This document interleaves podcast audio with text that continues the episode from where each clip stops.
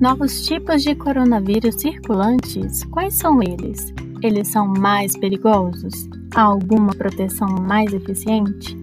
Bom dia, ouvintes! Sejam bem-vindos ao episódio 1 do Notícia Falada, o podcast quinzenal da equipe Conversando Saúde da UFSJ-CCO, que vai ao ar no dia 26 de março de 2021. É um prazer para a equipe do Conversando Saúde estar aqui trazendo tanta informação importante. Sempre lembrando que nossas referências são ligadas totalmente à prática da medicina baseada em evidências, um compromisso com você e de casa que pode conferir nossas fontes de informação na descrição desse podcast. E hoje quem está falando com você são Ana, Júlia e Isabela. E o tema do podcast de hoje são as variantes do vírus responsável pela Covid-19 em circulação aqui no Brasil. Para começar nossa conversa, nós precisamos entender o que são essas linhagens ou essas variantes.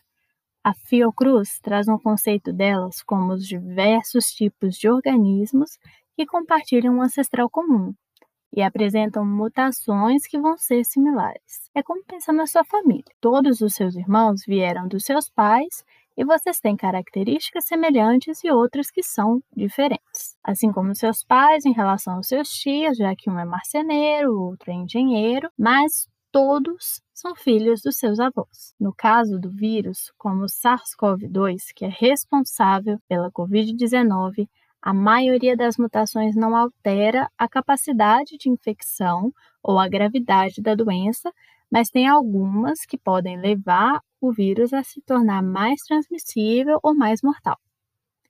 E no meio de tantas coisas que geram incertezas, acaba que precisamos buscar ações que nos deem certa força para continuar no combate. E no caso dessas novas variantes, as principais estratégias para evitar que elas se espalhem continuam sendo ficar em casa, se possível, usar a máscara sempre que sair de casa e fazer a higiene correta das mãos.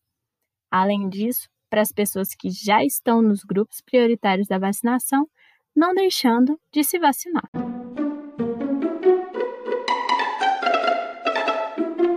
É isso aí, Ana. É muito importante a gente cumprir as medidas sanitárias estipuladas, né? E então, diante do aumento exponencial e grave de casos em todas as regiões do país, a gente se vê em um cenário de elevado número de mortes. Mas vamos entender quais são as variantes chamadas de preocupação circulantes hoje no Brasil e o que elas têm a ver com tudo isso. Bom, por serem muito simples, os vírus, como o SARS-CoV-2, mudam muito mais rápido do que outros micro-organismos, como as bactérias e os fungos. E o não cumprimento do isolamento social gera um ambiente perfeito para que a Covid-19 evolua para variantes mais potentes. Isso porque mutações perigosas que aconteceram dentro do organismo de alguém podem ser transmitidas a mais pessoas. Vamos entender um pouco mais sobre essas variantes. De acordo com publicação da agência FAPESP sobre um estudo realizado pela USP e pela Oxford University, a variante P1, achada em Manaus, acumula algumas mutações-chave que fazem com que o vírus consiga invadir com mais facilidade as nossas células. Isso faz com que mais vírus consigam infectar mais células aumentando consideravelmente a chamada carga viral da pessoa, que significa a quantidade de vírus que o doente carrega em seu corpo. Assim, existem maiores chances de um enfraquecimento com maior gravidade do nosso corpo e do nosso sistema imune. E de acordo com estudos da Fiocruz, em indivíduos infectados com a P1, a carga viral pode ser até 10 vezes maior. Esse problema é o mesmo observado para variantes também importantes em circulação, a inglesa e a sul-africana. De acordo com um estudo bem conduzido realizado pelo Centro Brasil-Reino Unido de Descoberta, Diagnóstico, Genômica e Epidemiologia de Arbovírus, o CAD, linhagens que surgiram em diferentes regiões do mundo passaram por um processo de evolução em que mutações vantajosas para o vírus surgiram em comum. Demonstrando a seleção natural dessas variantes mais potentes, que hoje se sobressaem às linhagens anteriores. Outro estudo publicado no The British Medical Journal, em fevereiro deste ano, em referência à variante inglesa, escreveu em suas conclusões o seguinte: a variante preocupante, além de mais transmissível, parece ser mais letal. Esperamos que isso esteja associado a mudanças em suas propriedades fenotípicas devido a múltiplas mutações genéticas. E não vemos razão para que esse achado seja específico do Reino Unido. Este desenvolvimento, comprovado em análises epidemiológicas, implica que a taxa de pacientes com infecções graves que requerem atenção hospitalar aumentará. E o estudo completa ainda: os indivíduos infectados com a variante de preocupação, identificados nos centros de teste da comunidade do Reino Unido, tinham entre 32 e 104% mais probabilidade de morrer do que indivíduos equivalentes infectados com variantes circulantes anteriores anteriormente. O que vemos hoje, meninas e ouvintes, é uma ocupação altíssima dos leitos disponíveis, além de mais leitos sendo disponibilizados às pressas. E, mesmo tratando cada vez mais pacientes, as mortes seguem em alta. Pacientes de todas as idades estão dando entrada nos hospitais com quadros graves da doença. A carga viral aumenta para todo mundo. E finalizo com a fala dos pesquisadores do CAD, até que vacinas eficazes estejam disponíveis para todos, as intervenções não farmacológicas, que são distanciamento social, uso de máscara e higiene das mãos, continuam sendo necessárias e importantes para reduzir a emergência de novas variantes.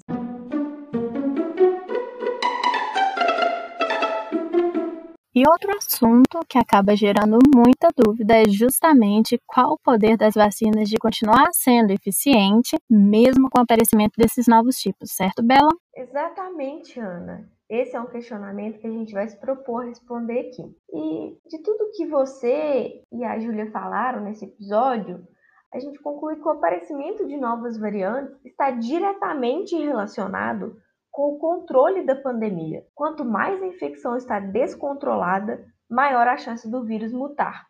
Por isso, a gente está numa corrida contra o tempo. Quanto mais tempo demora para atingir a vacinação em massa, maior as chances de ocorrer variantes que são resistentes às vacinas. Por isso, o grande questionamento é: essas vacinas são eficientes contra essas novas variantes? Para chegar a uma resposta para essa pergunta, não tem jeito é necessária investigação e estudo científico. Algumas investigações já estão acontecendo, como é o caso da Coronavac, produzida pelo Instituto Butantan e a farmacêutica Sinovac. Estudos preliminares realizados em parceria do Instituto Butantan com a Universidade de São Paulo, a USP, demonstraram que a Coronavac é sim eficaz contra as três variantes que circulam no país: a britânica, a sul-africana e a brasileira, da qual são derivadas as chamadas P1 de Manaus e a P2 do Rio de Janeiro. Esses estudos incluíram amostras de 35 participantes vacinados na fase 3. O estudo completo inclui um número maior de amostras, que também já estão em análise. Os resultados completos ainda serão divulgados. Essa eficácia da Coronavac se deve ao fato dela utilizar-se do vírus completo inativado e não apenas parte do vírus. Como as, as variantes são mutações que acontecem em partes específicas do vírus, o organismo que foi previamente imunizado com a Coronavac é capaz de detectar as outras partes do vírus que não foram mutadas, ou seja, que se mantiveram como o vírus original, sendo capaz de gerar uma resposta imunológica contra o vírus. Já a vacina da Oxford, produzida em parceria com a farmacêutica AstraZeneca e no Brasil em parceria com a Fiocruz, mostrou-se com resultados satisfatórios para a variante britânica e com resultados pouco satisfatórios para a variante da África do Sul. Como a variante brasileira se comporta de maneira similar à variante britânica, a vacina da Oxford também é eficaz contra a variante brasileira. Entretanto, novas variantes estão surgindo a todo momento, especialmente no Brasil, devido à dificuldade de controle do vírus. Por isso, os laboratórios também estão focados em adaptar os imunizantes para as novas cepas, para as novas variantes, e, de acordo com o representante da Oxford, o desenvolvimento de uma vacina comprovadamente eficaz contra as novas variantes do coronavírus deve demorar de 6 a 9 meses, o que nos arrastaria pela pandemia por mais um bom tempo. Por isso, queridos ouvintes, fiquem em casa, usem máscara, higienizem as mãos.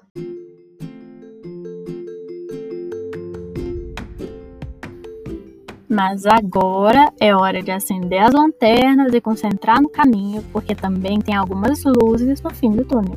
Então respira, que também tem coisa boa por aí.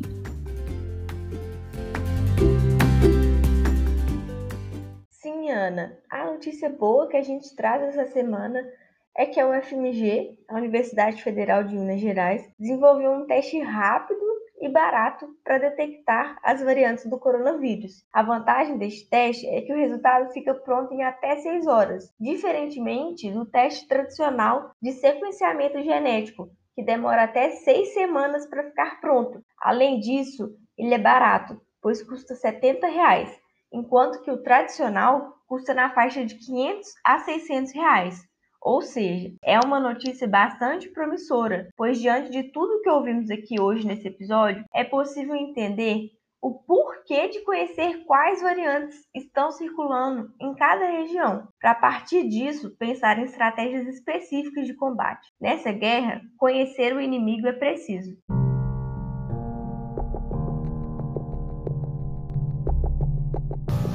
Hoje, dia 25 de março, no Brasil, seguimos com um acumulado de 10.689.646 motivos para ficar em casa e 1.229.680 motivos para se informar. Esse foi o episódio 1 do Notícia Falada, podcast quinzenal do Conversando Saúde da UFSJ CCO.